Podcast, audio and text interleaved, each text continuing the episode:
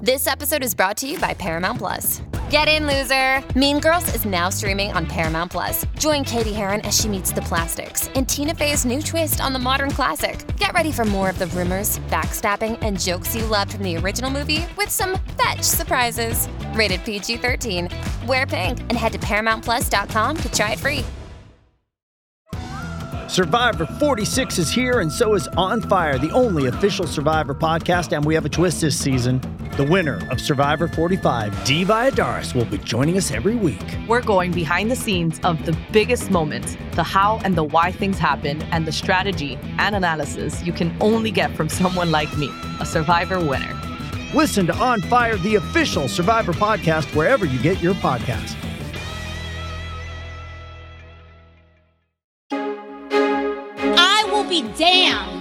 If the same politicians who refused to act then are going to try to come back today. The real content of any kind of revolutionary thrust lies in the in, in the principles and the goals that you're striving for. When the powerful use their position to bully others, we all lose. A system of justice will be the richer for diversity of background and experience. Correction. Hello, everybody. It's me, Miss Cracker. I'm here with my co pilot, Caitlin. And it's time for She's a Woman!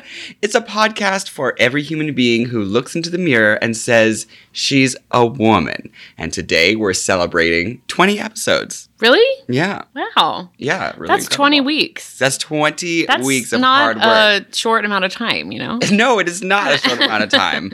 But for those of you who haven't been tuning in already, every week we talk to incredible women of all kinds from all walks of life and invite them to share their stories with you, our incredible listeners. And that's exactly what we're going to do today, Caitlin.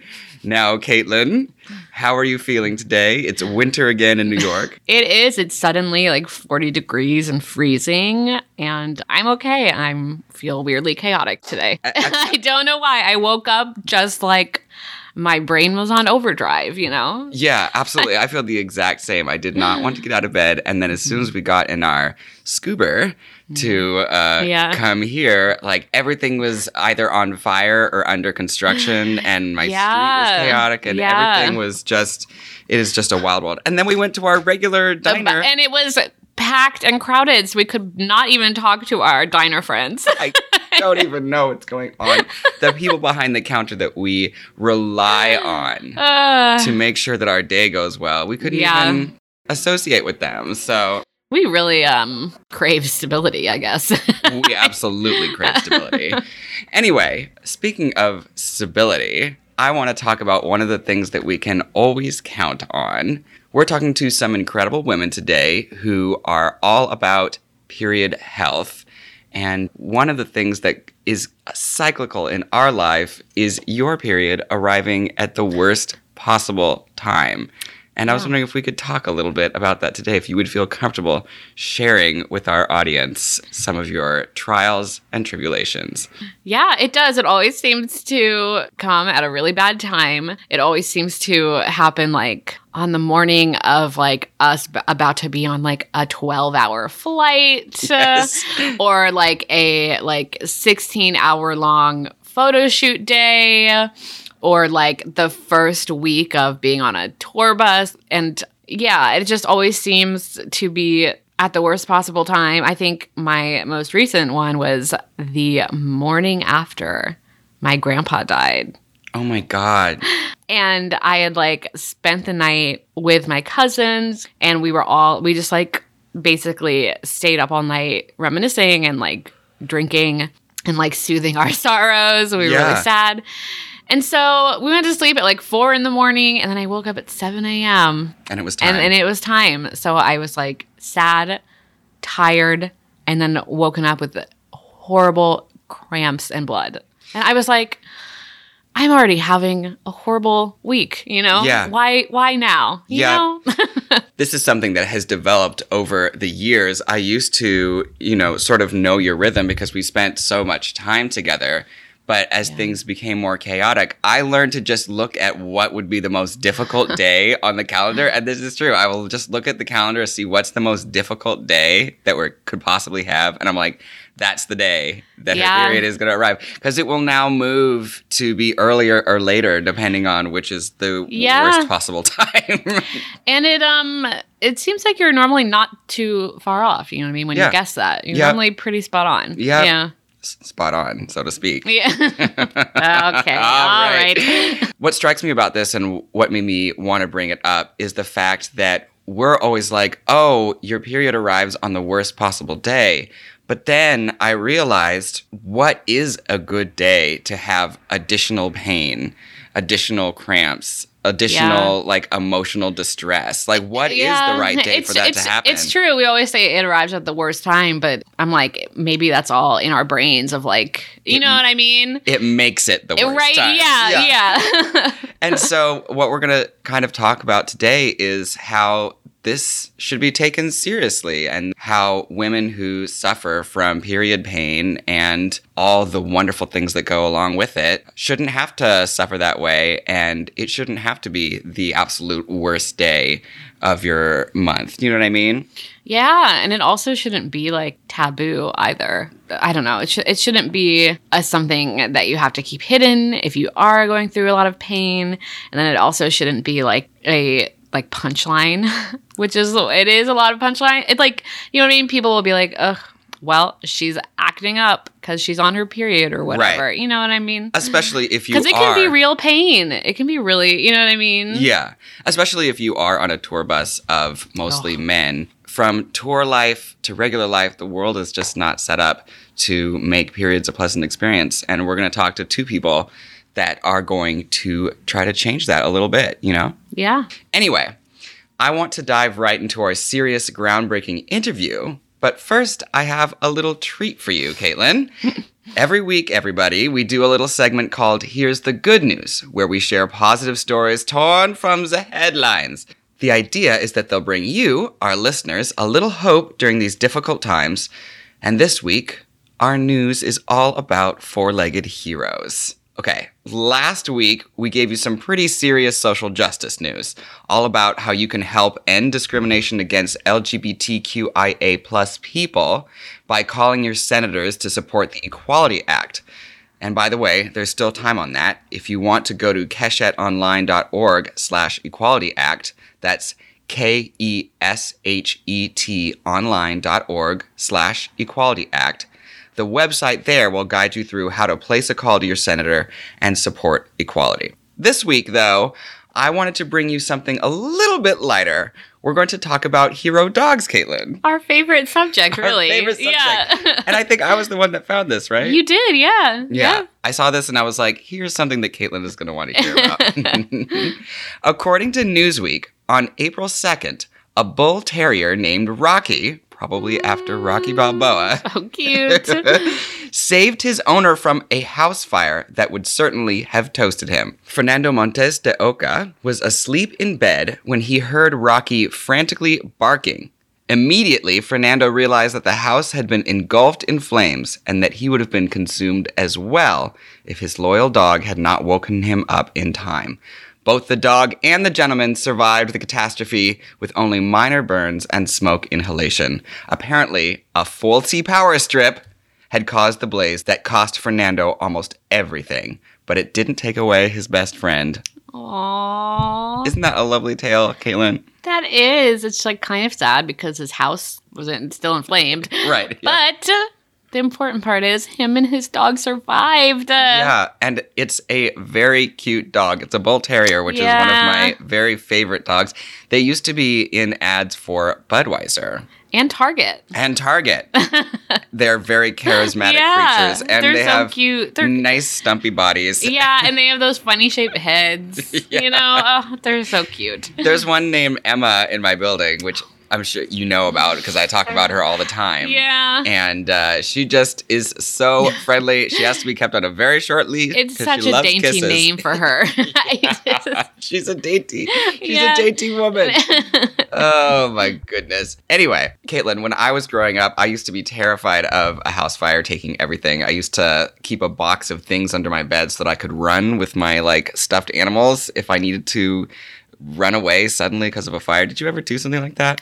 Yes, and I still do, like a freak. Um, I know. I was thinking about this recently. I was like, I feel like this is a sure sign that anxiety just rules my brain because I just randomly will be sitting there and I'll be like, okay, let me think about what I would take, what I would grab. Yeah. If my house caught on fire right Yeah. now.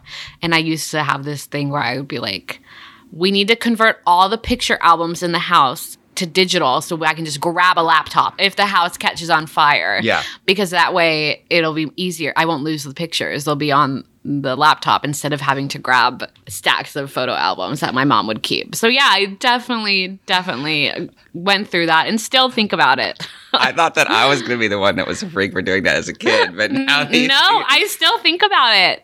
To be Um, fair, though, Caitlin, your building has caught on fire while you were living there. So It has. So I always think I was like when it caught on fire, I was like, okay, it probably won't reach my apartment. But I looked around, I was like, okay, what would I grab if it did? yeah, And I light a lot of candles.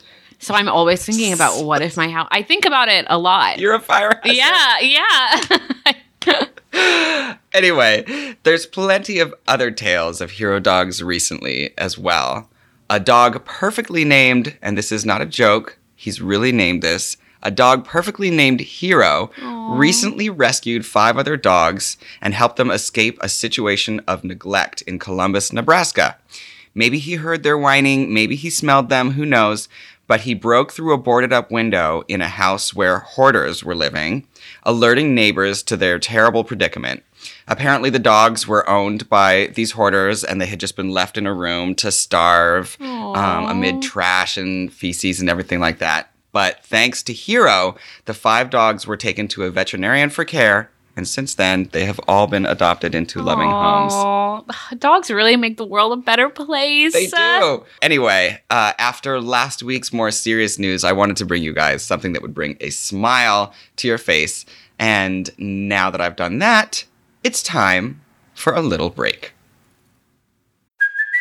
Hey, it's Kaley Cuoco for Priceline. Ready to go to your happy place for a happy price? Well, why didn't you say so? Just download the Priceline app right now and save up to 60% on hotels. So, whether it's Cousin Kevin's Kazoo concert in Kansas City, go Kevin, or Becky's Bachelorette Bash in Bermuda, you never have to miss a trip ever again. So, download the Priceline app today. Your savings are waiting.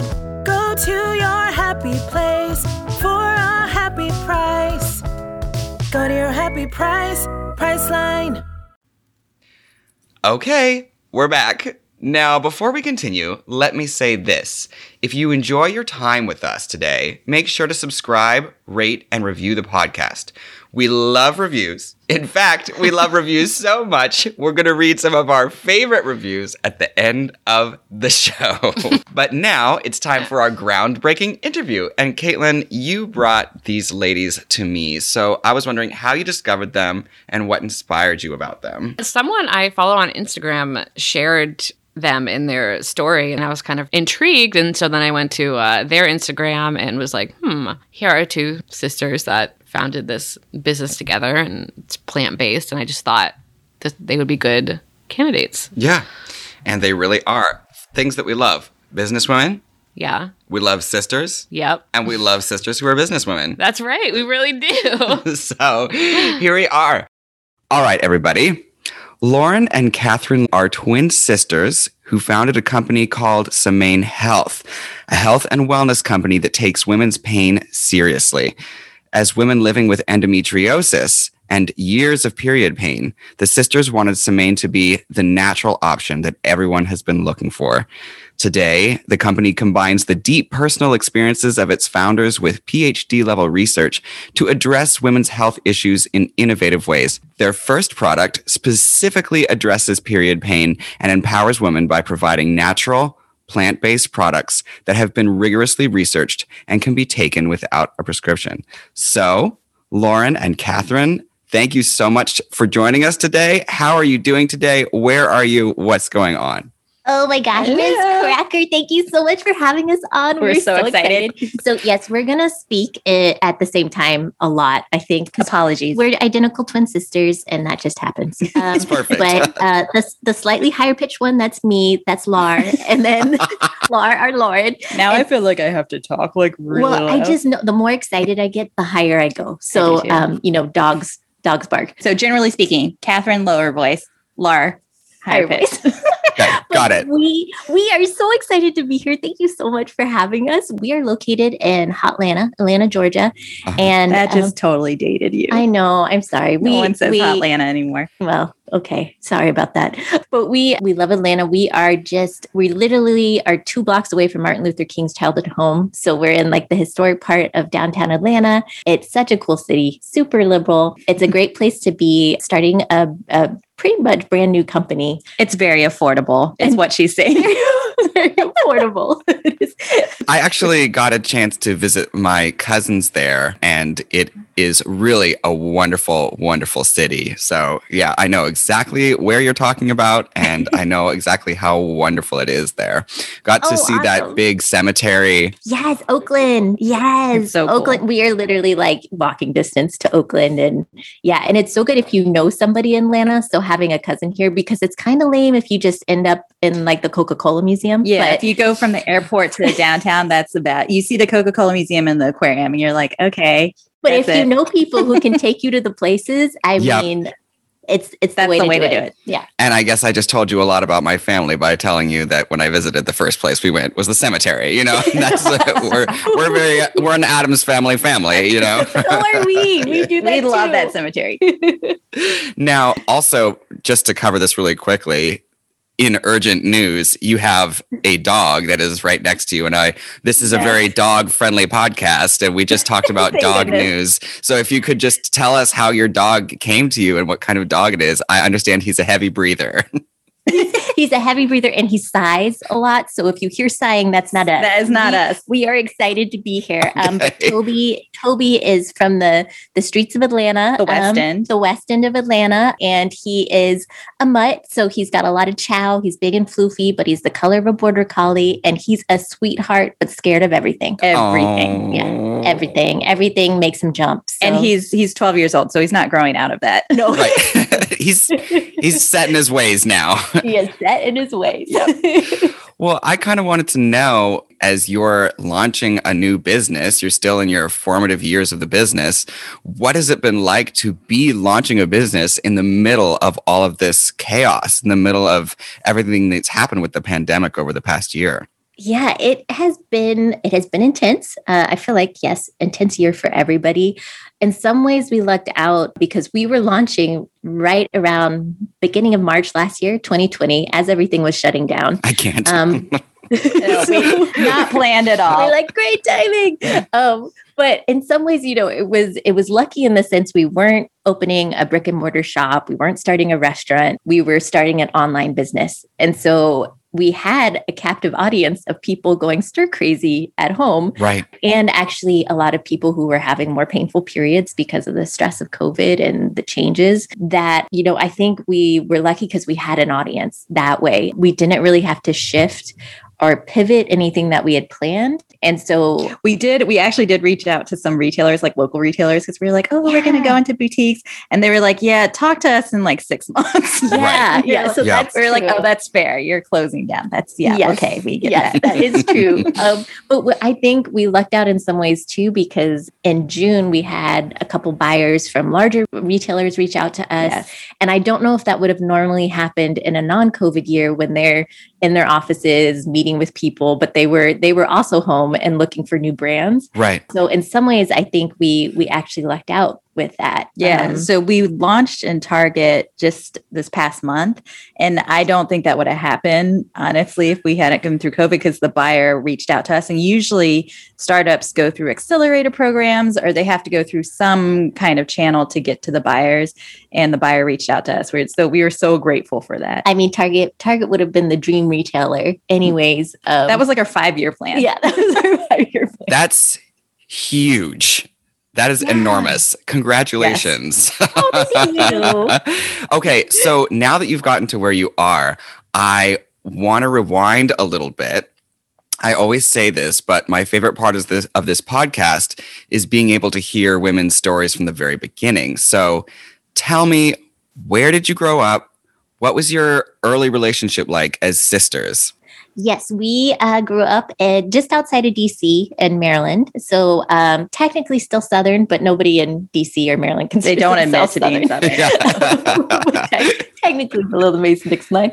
And Kath and I, we've, I mean, uh, it's like built in best friends, basically. Yes. We've, Yes. we've really, If you can be a twin, I highly recommend it. yeah, try to be a twin. Okay. um, um, put that on the list. Um, so we've been really lucky that way. We were never competitive with each other. We we grew up dancing. We were bun heads. We did ballet for years and years and years. And our dreams were to be dancers, not to sell supplements. right.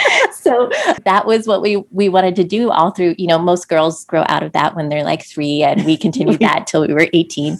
Yeah, we were never competitive with each other. Our dream was always to work together. Really, Yeah, we just didn't know how because we didn't know how. not Yeah. naturally entrepreneurial. And then after right after college, we went to college together. That's how we came down to Georgia. We started a blog just for fun. This was before anyone else was really reading blogs. Right. And we called it Asian Cajuns because we're part Chinese, part Cajun. Our mom's from Cajun, Louisiana. Okay. And our dad's family's from southern China. Wow. and and then it turned into we kind of like started out just writing about whatever and then it turned into kind of a fashion blog. And because nobody else was blogging at the time we we were like minor celebrities in atlanta because people were like you have a blog. You know it was like this magical Not thing that, anyone you know, can have a blog. not you know. anyone can have a blog i feel like so we're definitely dating ourselves now. It was when blogs were new. Yes. And that was the first time we got i mean it wasn't a full-time job but that's the first time we got to really work together consistently and we loved it because i we studied very different things in college kath studied business econ. I studied the most employable major ever art history. And kath was supposed to be the one that was going to make all the money and i would just live off of her while i did my creative thing. Yeah it didn't work out that well because i went into government work so. yeah. Misstep misstep um, but yeah so we were i feel like we've been really lucky because we've been up to that point at least we were able to stay geographically really close and, and work together yeah and then we're not going to talk about it but laura got married and then they moved to scotland so Yes. we won't talk about that phase in our lives when we weren't living together Uh, the dream.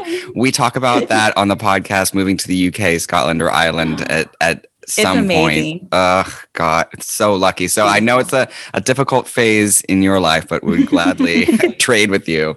Now, when you were about 15 years old, you both began to suffer from really extreme period pain. Can you talk a little bit about that experience and how it sort of shaped you? Yeah. So Kath and I both have always had really painful periods. We we started our periods like 12, 13. We were six months apart. i was very mad that i was the first one to get my period and we always talk about this being being dancers uh, a period was just a massive inconvenience to start. It wasn't something we were excited about getting. It was just you know it made it harder to be in leotards and tights all the time especially with the bloating. And then when they started to become painful yeah around the time we were 15 painful and heavy too which Yeah. is really hard when you're you know you're pretty young teen and you have to learn how to use the tampon and then you'd have to like leave in the middle of class to go change it. Like that was all stuff that i think we were, it was a little traumatizing but we were just like you you gotta just push power through it. through. You power through so you can be a ballerina. Mhm. yeah. That's what ballerinas do and we just you know we our mom had had painful periods so it was sort of normalized within our family and we find that talking to to friends and Semaine customers it was the same thing. You know usually their moms or sisters or cousins also had painful periods. So you don't think of it as something that necessarily needs to be addressed. And when we would Mhm. talk to our doctors they would just say oh yes we're going to put you guys on birth control and just take over the counter pain meds when things get painful. So we never questioned it. You know we had horrific cramps. Once in a while we'd have to miss school school. We would never miss dance. never miss dance. Dance through the pain. Dance Yeah. through the pain. But you know, there no one ever suggested maybe you guys have another condition like endo or Well, the interesting thing is our mom actually was diagnosed with endometriosis. She knew she had it because when she had us, she had a cesarean. And so they saw scarring Scarring. and stuff like that. And sh- all she knew about it and what we learned from her was that it just meant you had painful periods. It wasn't this thing where it was like, oh, we have this, let's figure out how we're going to cope with Treat it, and treat yeah. it. It was just like, no, this is part of being a woman. Some women have endometriosis and it sucks. yeah, yeah. Can you talk a little bit about what endometriosis is for our listeners a little bit? Of course. Yes, absolutely. So, endo is essentially when endometrial like tissue, which usually grows within your uterus, is growing outside of your uterus. So, anywhere in the pelvic cavity is sort of the most common, but it can even be by your diaphragm, up in your lungs, even in your brain. But most commonly, it's in your sort of pelvic cavity. So, around all your organs there, your intestines, your ovaries, your uterus, your appendix. And it causes a lot of scarring and adhesions inside your body. And what's really interesting with endo is they stage it sort of like cancer stages, so stage one through four, but your stage doesn't necessarily correspond with the amount of pain you have. It corresponds to how much endo scarring you have in your body. Right. So, for instance, Kath had stage two, I had stage four prior to our mini surgeries. Mhm. And I, for us, it did correlate. I had extreme, extreme severe pain, but we've had friends who have stage four and don't have any pain. They just find out they have endometriosis when they're trying to get pregnant or they're Right. really, really tired. So they're trying to figure out why that is. Yeah, and the big thing is that there's no cure for endometriosis. Of course, it's it's a woman's disease, so less research has been done on it just throughout history, but the kind of gold standard treatment is to get surgery to help with the pain. So, excision surgery where they come in and they don't just cut out the endometriosis, they cut out around the disease cells. So, it's like proactively trying to get rid of endometriosis. And Laura and I are both privileged enough to have gotten that Yeah. surgery. Very few, or I don't know if any of like specialized endosurgeons are on Or in network. are in Yeah. network at all. So it's always very expensive to do. A lot of surgeons will do like ablation, which is just cutting out the endo, not the the disease cells around it, which usually causes more scar tissue and more pain afterwards. So there's all these like levels of treatment and a lot of them aren't good. Hysterectomies used to be a big quote unquote treatment for endometriosis because a lot of women do have it on the reproductive organs, but a lot of women don't. So there's throughout history, women have gotten hysterectomies and still had the same amount of pain Yeah. because their endometriosis was on other organs and not the reproductive organs. So it's mm-hmm. it's a really interesting disease and obviously specific to women. And it's I feel like it's just now getting kind of a spotlight. Right. Yeah, yeah. One of the things that my co pilot here, Caitlin, and I talk about a lot is the fact that when women are experiencing things like endometriosis, they are not believed. And so mm-hmm. it takes a, a lot of time to get a diagnosis or any kind of treatment if nobody believes what you're saying. So you, you were kind of touching on when you first found out that you had it and what was that experience like when it came to your to your doctor? Did he believe you? Did she believe you? No, uh, they didn't. Um, and, and you're totally right. You and Caitlin totally know your your endo stuff because it takes most women about 70, 10 years to get diagnosed. Um, and then women of color, that's usually 15, Much, much longer. Yeah. 15 plus. So uh, it took us that it took us 15 years. And even with our mom who had it, the doctors never asked, you know, so we never told or even if we told them, like I feel like even if we were like, oh, our mom has endo, we'd probably do. They would say something like, "Oh, yeah, you probably do. Like, stay on the birth control." That was it. It wasn't yeah. ever like, "Well, let's talk through this and figure out how to manage your pain." we definitely found that just going to our gynecologist, you know, if we weren't trying to get pregnant, they weren't really that interested in talking beyond like, oh, you know, just put a band aid on it. I think that's what also prevented us from getting diagnosed earlier. And we were just told the pain was also normal. The other complication with endo is technically you can't be diagnosed without surgery. So they have to go and do a laparoscopic surgery to sort of investigate and see if they can find endo. Like once in a while, a specialist can see it in an ultrasound, but Right. that's very, very, rare. rare. So that I think that's also why doctors sort of hesitate to say, like, okay, you might have endo. The next steps would be either having the surgery to investigate that, or you know what would be helpful is just like let's talk about endo. It's an inflammatory disease. It's it's related to the immune system. What are some other things we can do prior to surgery to help you know with your symptoms? But that was never a discussion.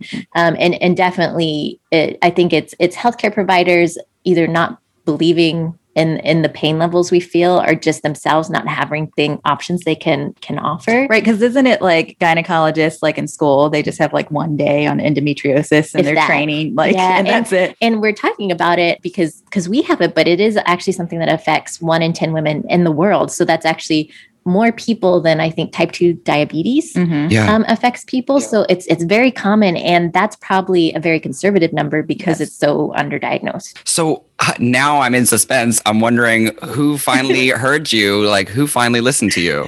Um, no one. no it one. Was, it was actually like I, I give all the credit to Laura because she was the one. She was in so much pain. This was around the time they like two years into living in Scotland. yeah Um, she was in so much pain that like on her period, if she had to take the bus that traveled over the cobblestone streets, you so like- charming when you're not in pain so charming when you're not in pain, but when you're in pain, you were like, I don't know if I can even take the bus. Yeah. So with endo, I mean, we always had extremely bad cramps growing up. And then into our late 20s, my pain switched to sort of this very sharp, jabby pain. Like I explained it to people, it was like sitting on a bouquet of dulled knives. Like that's what it would feel like on my period for about three to four days of just intense pain. It hurt to sit, it hurt to stand. It's it's incredibly distracting, but I would still try to power through it and go to work. But I knew something was wrong because I was like, these aren't bad cramps. This is feeling bad. Mm-hmm. And so I talked to my gynecologist and I was like, I think I have endo because I literally check off every single symptom when you go onto Dr. Google, you know, and look up endometriosis. Right. And she was like, Yeah, I bet you do. And that was sort of the end of the conversation. And so yeah, I we we moved to Scotland. I was overseas. The pain was increasing, but you know, I still thought, oh, everyone's just saying, you know, it's what I have to deal with. It's normal. You have bad. I ha- if I have endo, if I don't have endo, it's just going to be bad. I didn't realize other consequences could happen that um, I can't just ignore it. And so what happened was I was I had a type of cyst called an endometrioma, which you can get especially in stage three and stage four endometriosis, Okay. which is like a lot of women get cysts in their bodies. Usually, if they rupture, they're sort of reabsorbed by the body. Once in a while, you have to do surgery. With an endometrioma, I think sometimes they do call it a tumor. They do have to surgically remove it a little bit, like, you know, really big fibroid. And I could literally feel a lump on my left side over my ovary. And that's why I finally went to the doctor and I was like, I have a lump. And even then, they were kind of like, I guess you can go get an ultrasound. So eventually, love nationalized healthcare in so many ways, but it's hard when you're in the UK um, to get specialized care, which Okay. this would have been considered specialized care. So after a couple months, I finally got the scan and they were like, oh, yes, you have an endometrioma. I guess that means you have endometriosis. And I was like, yes, 15 years later. Yes, we've decided it's true. ding, ding, ding. Um, and so they scheduled me for surgery, and that was another couple months out. And before that could happen, it ruptured, and I went into sepsis, and all this terrible stuff happened. I was rushed to the hospital. They thought you had appendicitis. They thought I had appendicitis, but they just kind of let you sit on it for a couple days. Yeah, it was it was a horrific time but that that uh, sort of very traumatic time in the hospital was when they could officially diagnose me and say oh yes you do have endometriosis in fact your left ovary was torqued and stuck behind your uterus and then when the endometrioma sort of ruptured like all of this fluid moved into my pelvic cavity i looked like seven months pregnant within two days and so it was a very and didn't it rupture part of your ovary, right? Yeah. It was on the outer part of your ovary. So it, if I had been diagnosed earlier and had gotten surgery and help earlier, that wouldn't have happened. And so after that experience, I did a bunch of research um, trying to find specialists because I knew I couldn't get the help from even a regular gynecological surgeon. And so that's how Kath and I both ended up a couple years later getting excision surgery with a specialist here in Atlanta and again very privileged that we could we could do that because most people you know it is out of network and and it's in the city that at the time I was living in, our parents were living in, so we could recover. There are women Like- who fly from Australia to go get specialist surgery in Atlanta or New York. Yeah, and then stay in a hotel to recover, which I can't imagine. Yeah. Yeah. Yeah. For our listeners that are listening right now, I just want to underscore the message behind this story, which is how much women are not heard by medical professionals. And if you feel like you're reporting something and trying to get something across and you're not being believed, it's not because you're crazy or because you're wrong. Uh, it's because there's really a huge barrier up for some reason still in in Yes. medical care. And so, what I what I want to ask you to is looking back on this experience, it sounds like a lot of it could not be helped because it was just the way that medical care was set up. But would you, if there is, if there are young listeners that think they might be suffering from endometriosis, what's the number one piece of advice that you would give them? Advocate for, For yourself, yourself. Okay. which is so hard to do, especially when you're young. I feel like Yeah. because you think the doctor knows better than me. If the doctor's saying, I don't need a scan or we don't need to look into that, we don't need to look into it. No, absolutely. If you feel something is off in your body, if pain feels more painful than you think it should, don't listen to your doctor who's like, oh, you'll be fine. Just take over the counter pain meds. Definitely, if it's hard for you to advocate for yourself, if you have a best friend that can go with you, Parent. a parent, a guardian to go with you to the doctors. Also, I think it's important to write it down when you are having the pain. Because the interesting thing about endometriosis, most people who have it, it does flare up around the period. Now, there's definitely some unlucky ones who have pain constantly. Yeah, their whole cycle, not just on their period. But for a lot of us, it is around our period. And so you'll go to the doctor when you're not on your period and you're feeling much better. And you're like, oh, yeah, maybe I like blew it out of proportion. Yeah, I think it Maybe was last wasn't that week. bad." Yeah, blah blah blah. yeah, Yeah, exactly. It's like we're our humans. We're so good at like forgetting pain, right. Yeah. You know, and so then you start kind of belittling yourself, and then you're like, oh, by the time you talk to the doctor, you just want to get out of there. I mean, you're like, they're not comfortable like appointments anyways. So I think having a journal, just keep a little notebook and bring it with you to the doctor. Yeah, absolutely. Especially because I get very nervous going to the doctors. Mhm. I mean, Yeah. part of that is from trauma because of my medical history. Right. Um, and I just, I just make sure I write everything down because, like, I literally get into that paper gown and just start sweating, and I'm like, I don't remember my own name. Right. so it's like having it written down is key. Yes. Yeah. So now I want to know about the origin story of Semaine. Was there a specific moment that you like looked at each other and said, "Okay, it's time for us to make a change in the world. We want to make this company." That is such a good Oh, question. I wish there was. It wasn't that like it was more Sexy. selfish. It, It was, was more. like- it was more selfish. it was than more that. organic. Yeah.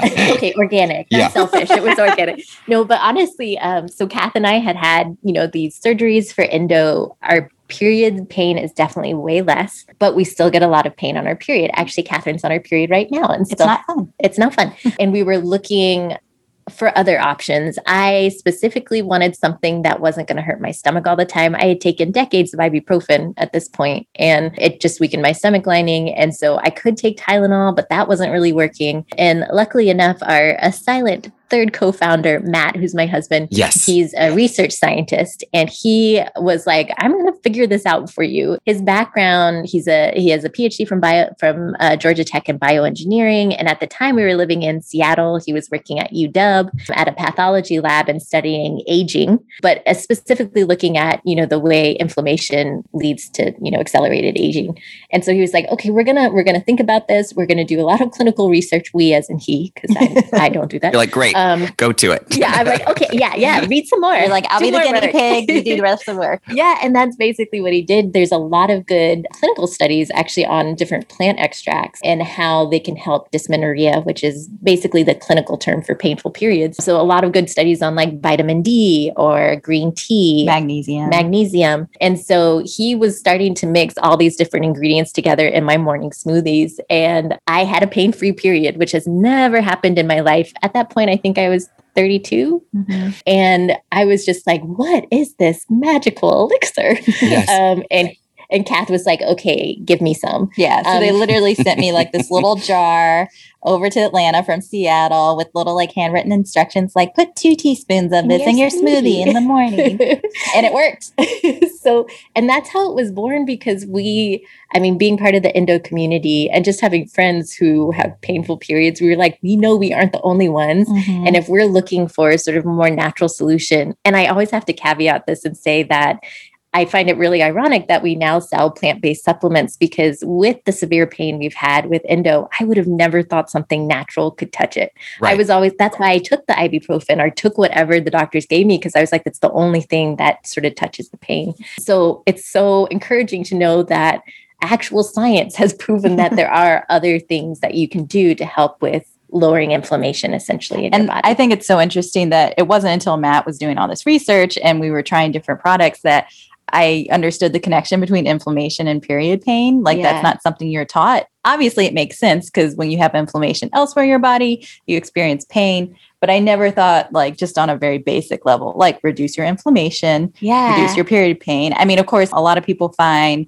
that anti-inflammatory diets really help with their pain. Uh, it helps with other diseases too, like autoimmune diseases. But you're never taught that connection like growing up as a, as a kid you know health class was just like how to how to put a pad on your underwear right right? Like you're not i feel like you're not really taught those things. And so what makes Semaine different than some other remedies and solutions out there is that it is just anti-inflammatory. There's nothing hormonal in it. So technically anybody can take it. Matt and takes it if he Matt takes it. We have some other male friends that take it for joint pain, for headaches, for whatever, but it was really important to us not just because of our history, but our knowledge that women are so dismissed yeah. in their pain that we wanted to make it specifically a product for people with periods. Yeah, and and specifically again, I, we've been finding that, you know, women of color are dismissed much more by their doctors. So even as, you know, we're white passing POCs, but to be dismissed again and again, and to to know that, especially for Black women and Indigenous women, your pain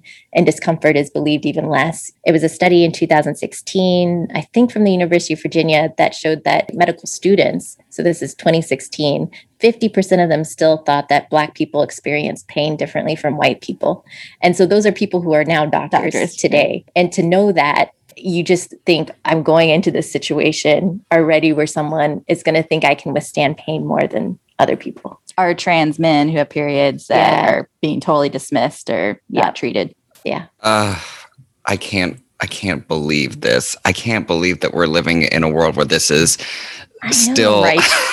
still an issue, and at yep. the same time, not surprised to hear these right? facts at yeah. all. You know what I mean? I'm not exactly. surprised. So, what did people around you say as you were developing this company? Did they think that you were crazy for going out on a limb like this, or what was your? I mean, I clearly uh, there was husband support, but um, there there was a husband support. Yeah. Yes, he. Um, but everybody else, it was funny because I really thought everyone would be everyone would say like wait you're starting a supplement for periods i just thought people would be like okay or like politely just be like that's very oh, nice. nice. you know yeah, yeah. yeah. how interesting if that's yeah. what you want to do but we were i was shocked people were at the time i was living in seattle um, and i feel like sometimes seattleites can be a little reserved but people would be like oh my gosh, oh my gosh. it's so tr- i'm a seattleite and i right i we it's very true like i can shout on the microphone but as a person to person i'm very reserved continue I sorry to interrupt. No, absolutely, hundred percent. It's so true. When I would go visit Lauren, you know, I've been in Atlanta for like fifteen plus years.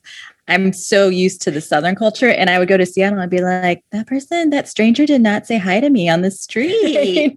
what is that? And Lauren was like, Seattle freeze. It's a thing. which which I am an introvert, so I totally get it. Right. I was like, I get the I get the Seattle Seattleness. But I was I was shocked people in Seattle, all of our introvert selves, people were still like, oh my gosh, yes, I have painful periods. Tell me when it's ready. Well, um, even um, our Asian aunts who, like, you know, culturally, they're very reserved, very They're in quiet. their 80s now. Yeah, they do not talk about bodily functions at yeah. all. They like they totally without us like pushing them would open up and be like, "Oh, I had incredibly painful periods. This was horrible." And you know, we had never talked about we loved it. We got to hear everybody's stories, you mm-hmm. know, and it sort of brought everybody close together and people who were more like acquaintances would even be like, "Oh, let me tell you about my period." And we'd be like, "Yes, please do." we just loved it. It's now, so men, cool. it was it was a mixed bag. I feel like some like totally got it especially either folks that were less folks that were married, but more folks that had daughters. Yeah. I feel like we're more open to it. But like some of them, I feel like they were just like, oh, okay, like just the word period. Or I had I yeah. had one friend. I mean, he's married, he has a kid. And he, does he have a daughter? No, it is a son. Okay. And I was like, I'm starting a company where we're making a supplement for people with painful periods. And he goes, Periods of what? And I was like, oh, that's the painful period. Periods of menstruation. I don't know. Do you mean like the Bush era or?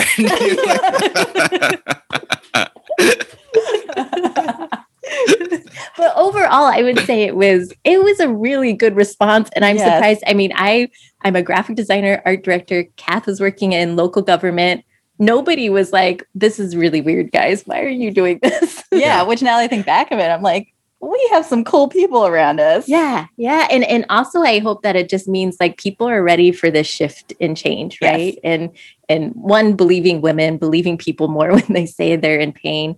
And and i think also the you know the wellness industry has exploded in the last five to ten years. And we always talk about that we think that happened because women or people who feel like they haven't been heard had to find other areas or other outlets other solutions to help them with. Maybe it's you know um, different symptoms with, with an autoimmune disease or something where you're not getting the answers from traditional western medicine channels. And you know we we obviously science being science backed and and based in sort of the academic background that matt has is very important to us but we would never throw away the wellness side because i think there was a reason why that grew so big.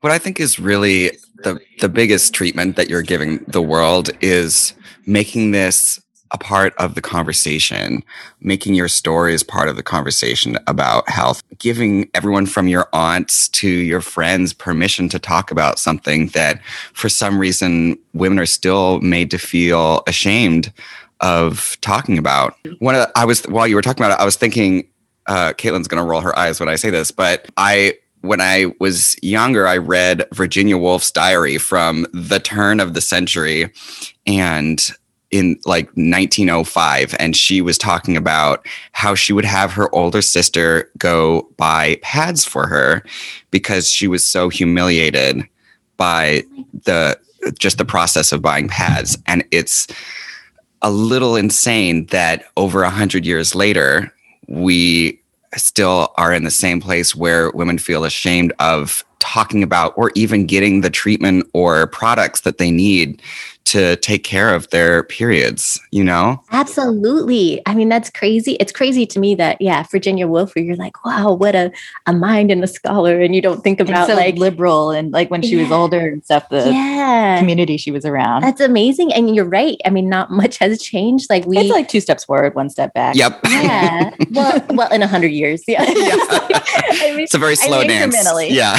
Yes. um, going into Target, we're in what's called the Fem Care aisle. So it's the aisle with the pads, tampons, and washes. And someone explained to us, who's also in that aisle, another company, they were like, our customers still feel it's a hold your breath aisle. You Mhm. you hold your breath, you go in, you grab the box you know you want, and you leave. You know, you go to Target and you see people browsing the beauty aisles and Yeah. clothing and We want to make the fem care aisle like the the beauty, beauty aisle, Like, where you're you like, fun figuring out like what would work for you and trying different things. And yeah, I hope we can get it there. Yeah, and so so Virginia Woolf could walk down the aisle and be Yeah. excited about picking up her tampons. She didn't need Vanessa to go Yeah.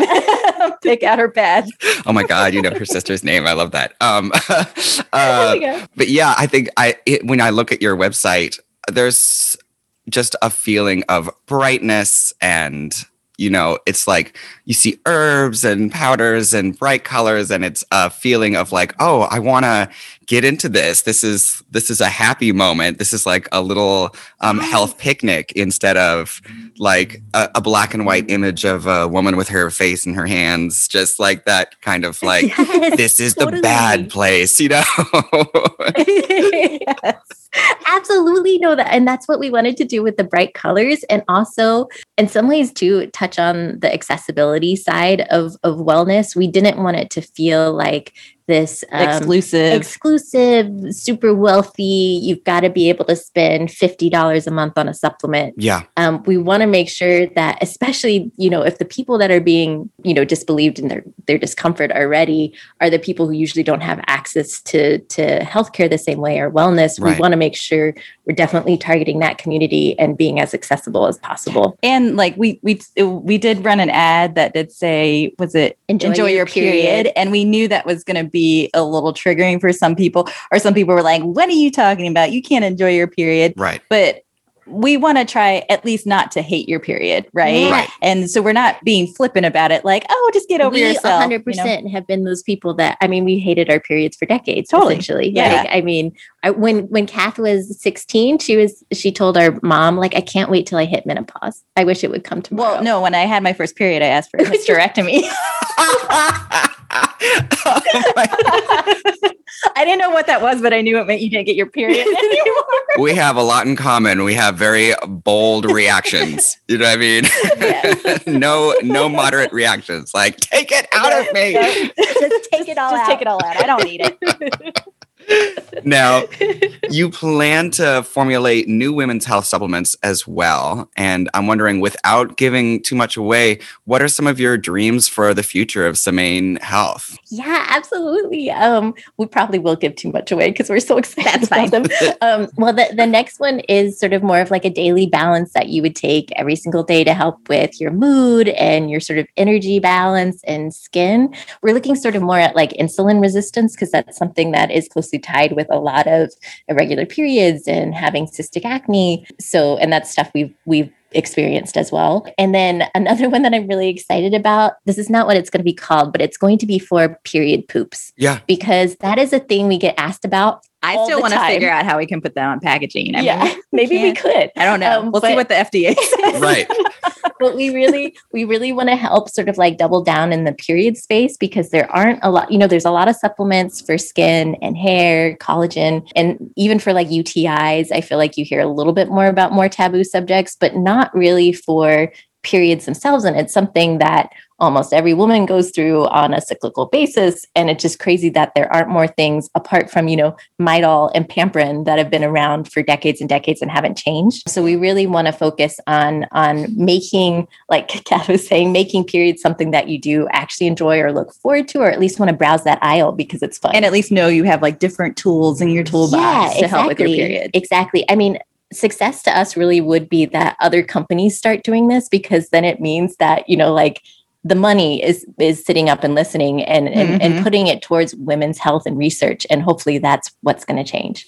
Well, just today, because we were doing this podcast and talking to you, we were able to talk about women's health and period issues earlier in the podcast, and you're opening the conversation. And I hope that everyone listening feels like I do right now, which is you can talk about this stuff and and every woman and every ally to women should feel comfortable about making this Yes. something that we can really be open about and remove the shame from. So I think that's thank you so much. Oh my gosh, no, thank you for letting us talk about th- Yes. all of these things All the on your platform. Yes. You are giving you are giving us the platform to do that and to reach more people. So thank you, thank you so much. I'm excited and I can't wait to see what's next. Okay, Caitlin, that was our interview for today. Yeah, it's really um always mind blowing to be reminded that like women's pain is so ignored, you know? I don't understand why it's so mind blowing though, because basically, out of the 20 episodes we've done, 10 have been about women's pain being ignored, but Yeah. it's still a shock every time to have it reiterated by so many people. Yeah, it's it's like mind blowing in the way that like there's no blanket equality act yet. Mind blowing because Right. you just feel kind of like embarrassed by our world. Yeah. And just to be reminded over and over that like while all the progress we've made over the decades of being a country or whatever, you know, it's like there's still so much more to do. Yeah. And that's why it feels great to do this podcast. And I was thinking about that in the middle of recording. I was thinking, I'm so glad that I do this because I learned so much today. Yeah. And if I ever feel like I can just like dust off my hands and walk away and be done with activism, then I listen to this and I'm like, wow, I have so much more to do and I feel so inspired. You know what I mean? yeah. So um, I hope everyone else feels the way I do after this episode, just charged up, in love with those ladies. yeah, and and like walk away feeling like they've learned a lot. Yeah.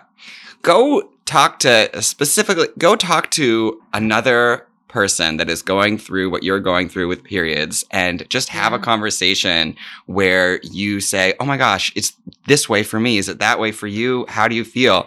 And then Yeah. Go up to a, a, a dude that makes jokes about periods and, Uh-huh. and give him a And- taste and of if- your medicine. And if yeah. you're a man listening, talk to your female friends about what they go through. yeah. It could be way worse and more complicated than you even realize. Right. Leave that door of communication open because you're encouraging someone to open up a part of their life to you and a really big part of their life. So, Yeah. anyway, enough about that. It's time for us to take a little break.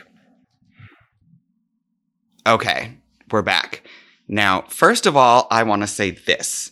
If you liked your time with us today, which, I mean, if you didn't, what's wrong with you?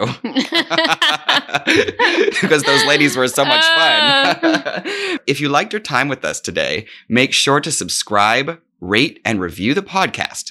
We love reviews. In fact, we love them so much, we're going to read some of our favorite reviews right here at the end of the show. Caitlin, do you have a favorite review this week? I do. This one says, This podcast has opened my eyes to so many little corners of so many diverse, incredible women. After listening to the Julia Turshen episode, I went out and bought her cookbook myself, and I am so excited to try the recipes. I've gone through and bookmarked nearly every page with recipes I want to try first. I love the show and can't wait to hear even more. that makes me so happy. I know. I mean, I feel like we say this all the time, but it really makes us so thrilled to know that our listeners are interacting with the guests that we have and supporting them. Yeah. You know? especially because they're doing such incredible things and they deserve your support. So we want to thank you so much for, you know, I can only yap on the mic, but it's up to all of you to go out there and make a difference. And that's what you're doing. So Yeah. I appreciate it. But enough about that, Caitlin. It's time for the credits. Your favorite part. you gotta rush to the credits because we love that. This podcast was produced by Caitlin Gretham, who's doing a great job, by the way. Thank you. I've really been finding lots of guests Oh, recently. yeah. Yeah, yeah. Just emailing, we could barely keep up with all I the people that we're yeah. talking to. So look out, Studio 71, our distributor. We are about to, we have a lot of things in the pipeline, okay? Uh. Anyway, it was produced by Caitlin Gretham, and then I did it. The cast includes me and also Caitlin, and this podcast is distributed by the amazing Studio 71. So thank you for joining us today. Make sure to tune in next Monday for another exciting episode. And remember, if you ever feel down, all you have to do is look in the mirror and say, She's a woman! And I'll be with you. The coffee really hit at the right time. Yeah, it did. Also, didn't those sisters make you like feel like why don't I have a twin? Oh, Right? absolutely. Yeah. It made me want to call my sister. Right? Yeah. Yeah, and be like, but you know, and then I'm like, Caitlin, you know, we have a like a twinny relationship because we talk over Yeah, each other. yeah, it's true. Our brains are molded. Is Yeah. it still recording? Yes. Okay. I know.